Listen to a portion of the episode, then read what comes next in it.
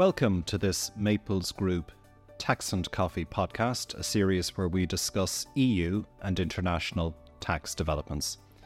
I'm Andrew Quinn, I'm head of tax at Maples Group, and I'm joined today by Will Fogarty, who is a tax partner with the Irish law firm. We're going to discuss a significant new development in Ireland proposed new withholding tax for payments from Ireland to zero tax jurisdictions. It's significant for Ireland because we are, of course, a globalized open economy, a major investment hub by the rest of the world into the European Union, and many international investors, particularly the US, structure and centralize their investments through low tax jurisdictions. Withholding tax, of course, is a tax off the top. If an Irish company was to make a payment of $100, that would mean at a 20% withholding, $20 would have to be handed over to the Irish revenue. So, very significant. It's not a tax on profit, it's a tax on gross payments. In terms of the process, there is a consultation period with the Irish Department of Finance until the 8th of August 2023. We in Maples are involved in that process through various industry groups. We'll also be making our own submission. The legislation will then be published in the Irish Finance Act 2023 and will come into force on the 1st of January 2024. We've published, by the way, an industry update with a lot of detail and we're already talking with many clients in reviewing their existing structures. So let's dive straight in. Firstly, Will, can you give us a bit of background on this? Where did this proposed legislation come from? Thanks, Andrew. Yes, the proposed legislation has its roots in certain commitments that Ireland gave to the European Commission. Those commitments were on foot of recommendations from the EU Commission that Ireland step up action to address features of its tax system that facilitate aggressive tax planning, including on outbound payments. The recommendation went a little bit further and said that Ireland should bring into force legislation which applied withholding tax on outbound payments towards jurisdictions on the EU list of non cooperative jurisdictions and zero tax jurisdictions. It went further and said that the methods should include withholding taxes on payments such as dividends, royalties, and interest. In order now for Ireland to draw down certain funds under the EU COVID recovery scheme, Ireland has to implement these provisions by the end of this year, 2023. And therefore, although we are engaged in a consultation process, it seems highly likely that Ireland will implement some form of withholding tax on those three types of payments by the end of this year. Okay, so right around the corner, of course, and doesn't give much time for people who are affected to react. Let's have a look at a couple of the definitions that are important to this. Firstly, Will, what's a zero tax country? So, a zero tax country is defined in the draft legislation as a country which imposes tax at a nominal rate, which is zero, and there are such jurisdictions. They have a tax system, but the tax system provides that corporation taxes at zero, or which do not impose any tax at all. Interestingly, in the consultation document, it says that the mere fact that a jurisdiction may not tax dividends because of a participation exemption is not sufficient to bring that into that jurisdiction within the remit of a zero tax jurisdiction. However, the actual drafting doesn't make that very clear. We think that there is a degree of change needed, firstly, in how the definition operates, because I think it needs to be much clearer to people as to whether or not a tax is a zero tax jurisdiction. But one of the additional points we will be making is whether or not it's correct for Irish revenue to be asking taxpayers to assess another country's tax jurisdiction. There probably is a better way for this to be done, a more certain way. And we would look, for example, to countries like Spain, where the Spanish Department of Finance publish a list annually, or, or at least it's supposed to be annually, of jurisdictions which are viewed as zero tax. And if you're on that list, then you're zero tax. We think that's a good recommendation for the Irish Department of Finance to follow here because it will remove any doubt as to whether or not uh, a jurisdiction is or is not zero tax. So certainly that's a recommendation we'll be making. Great. Okay. Well, let's continue to step through the draft legislation. Second important feature is that it would be a payment from an Irish entity to an entity in a low tax jurisdiction. Again, Will, can you give us a bit of detail on that? Yeah, there's a couple of different points I'd say here. The first is actually the draft legislation refers to a payment to or for the benefit of an entity which is in one of the specified jurisdictions. The concept of for the benefit of is unclear. It suggests that indirect payments could somehow be caught. So again, there's, there's a question there as to why they're using that term. But I think the more central point and the point that's animating a lot of tax experts here in Ireland at the moment is that it refers to a payment to an entity. The way Ireland is defining an entity here is, of course, taking the normal company or legal person into account. So a payment to a company in a blacklisted jurisdiction will be caught. But the use of the term entity there suggests that these provisions are actually also applying to partnerships, partnerships which are formed under the law of a specified territory. And that's highly problematic for the very obvious reason that a lot of the jurisdictions that are zero tax, or indeed are on the EU list of non cooperative jurisdictions, are common funds domicile. And many people will use partnerships in those jurisdictions. They're not doing it to avoid tax. They're doing it because those jurisdictions have a well developed, sophisticated funds regime. And effectively, people like the partnership regime. So we think there is a big problem here in terms of how Irish the, the Irish legislation is seeking to define an entity. It seems to us to be contrary to the purpose of these overall provisions to try and impose withholding tax on payments to non-taxable entities which are tax transparent tax will be paid. The ultimate beneficiaries are the partners in those partnerships. And it's at that level that one should assess whether or not there should be withholding. So we think there's there's a strong argument to be made there for that to be for the, for those provisions to be limited and indeed for the for the provisions not to apply to a partnership in many instances. Yeah, look, it's an absolutely key point, isn't it? As we've been digesting this legislation, that partnerships in these low tax jurisdictions are caught, as you say, the the legislation you know is broad, uses the concept of a, an entity created in that jurisdiction, so absolutely covers a partnership governed by the law of that jurisdiction. And, you know, partnership is, of course, in most jurisdictions legally and tax transparent. Set up in Ireland, a partnership in the UK, in the US, will generally not be a taxable entity. So, no different to the partnership set up in the low tax jurisdiction. But of course, the partnership in the low tax jurisdiction is penalised, as you say, by the by the new rules. I think final kind of technical piece will to touch on the again the the recipient in the low tax jurisdiction. The final criteria is that it must be associated with the Irish payer.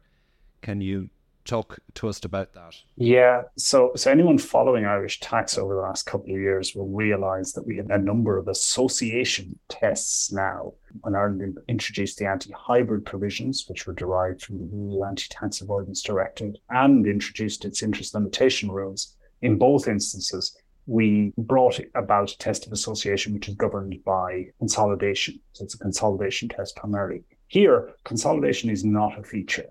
And the question is really one of control. Does the recipient over 50% of the votes, the shares, or the economics of the entity making the payment? That's the question. If it doesn't, then it shouldn't be associated. There is also a de facto control test here. Do you have control of the board of the Irish company which is making the payment? So again, that would look at whether or not you have a majority of directors. Can you have a definite influence, as the legislation describes it, on what the company does. So it's quite a broad test, but it is discernible and it is factually based in terms of the legal dynamic of the ownership of the entity. So, so that's positive. It's a good, clear test. We think it's a bit rough around the edges, of course, and we think it could probably be improved, but it should be capable for people to discern relatively easily whether or not they have control of an Irish company and therefore are within scope of the provisions. Great. Thanks for that, Will. Yeah. So um, I suppose a takeaway there is in a traditional multinational structure, you know, uh, a, a US parent may be investing into Ireland through a low tax jurisdiction. You probably do have that association. between the low tax jurisdiction and the Irish subsidiary in a you know 100% controlled group. I think in the investment structures that we work on, where again, US investment manager, the fund vehicle is set up in a low tax jurisdiction, the asset holding company is in Ireland, as you say, there's an analysis there as to whether that fund set up in the low tax jurisdiction has the requisite control over the Irish asset holding company. Okay, well, look, let's move on to the impact then of the legislation. Uh, we'll turn to dividends first. Ireland has a long standing withholding tax on dividends. The rate is currently 25%. Fair to say that we have fairly broad exemptions based on the recipient being EU or treaty. I should also mention, by the way, that the Irish Regulated Fund, the um, ICAV, ICAV, is not subject to these new rules, so they can continue to make payments of dividends up to their investors, regardless of their location, without withholding tax. But moving back to the regular Irish company, Will, will you tell us how the new proposals would impact the existing exemptions for dividends? Yeah, of course. I think it's important to highlight that Ireland is a very active and excellent startup regime for Irish tech companies. And there have been several unicorns that have come from the Irish indigenous tech space over recent years. One of the features of that space is that they're very good at attracting capital from foreign investments. And a common way to do that is to form a company. The various investors will then come into that company, which could be based anywhere. It does not need to be in a treaty country. And that will then funnel its investment into the Irish company. That takes advantage of an existing provision in the Irish dividend withholding tax regime, which says a company resident anywhere but controlled by good people, people in treaty countries, is entitled to be paid gross. Now, if I've seen that once, I've seen that a thousand times over recent years. The reason people do it has nothing to do with avoiding tax. It's to do with avoiding dividend reclaims. If you have 25 investors, each of whom makes an investment in an Irish company, that's fine. But each of them would need to file a dividend reclaim uh, or a dividend exemption form. So there's a lot of paperwork associated with it. The dividend exemption, which provides that a company controlled by good people is exempt simplifies the procedure entirely. So it's literally a, a simplification procedure. There's no tax avoidance going on here. That will no longer work based on the draft legislation. And that is a priority issue for the Irish tech and growth company universe at the moment. And it's something that they're pointing out is a preposterous result if if the effect of this anti-avoidance legislation is A to hit entities that are not actually avoiding any tax, but B could restrict the ability of foreign investors to invest in Irish growth companies. That, can't be right. So we do think that there will be a lot of representations made on that particular point. You know, a reasonable exemption here would be to say that provided the recipient company pays out the money within a, a, short period of time, or provided the recipient company is controlled by good people, then the absence of a tax avoidance motive here must be to their benefit. So I, I do expect a lot of representations on that point. It, it's a real priority issue. Yeah. agree with That. Okay, we'll move on now to the next type of payment subject to these new withholding measures, and that's royalties uh, fair to say that this is probably where people had focused, given a lot of uh, attention to IP in the context of the OECD BEPS project generally, the way that IP is held, um, the way that IP is now held. Yeah, again, will, will, you, will you give us some detail on, on what's proposed vis a vis royalties? Yeah, so I suppose by way of background, the issue of royalties has been a long running one. And you know, traditionally, there was a lot of excitement about where royalties were leaving Europe, perhaps going to a low tax and zero tax jurisdiction, and then being held offshore outside the US to avoid US um, taxation. So that, that was a big issue right through the last decade. That issue has largely resolved itself because, uh, as we can see from the Irish uh, reports on this, the vast majority of Irish royalty payments, or payments for licensing or payments for IP, are now going straight back to either the US or to another European jurisdiction. Nonetheless, the commitment was given to clamp down on royalty payments, and, and that's what we're seeing. I think it's a case that the horse and the stable are very much disconnected now. This is a solution to a problem that no longer exists uh, in, in the mainstream of, of corporate tax. Nonetheless, let's look at what they've said. They've taken an incredibly wide definition of royalty. It's a payment of any kind for the use of commercial information, trademarks, copyright. So a non-recurring payment, such as you might enter into if you actually just buy some IP, is now within the scope of these provisions. We don't think that the definition is the correct starting point here. We think it has to be much more restrictive and should be limited to just annual recurring payments they should be the only things within its scope. Those annual recurring payments can, of course, then be made subject to an annual withholding tax. Uh, and that would be a, a, logical position for the legislation to end up in.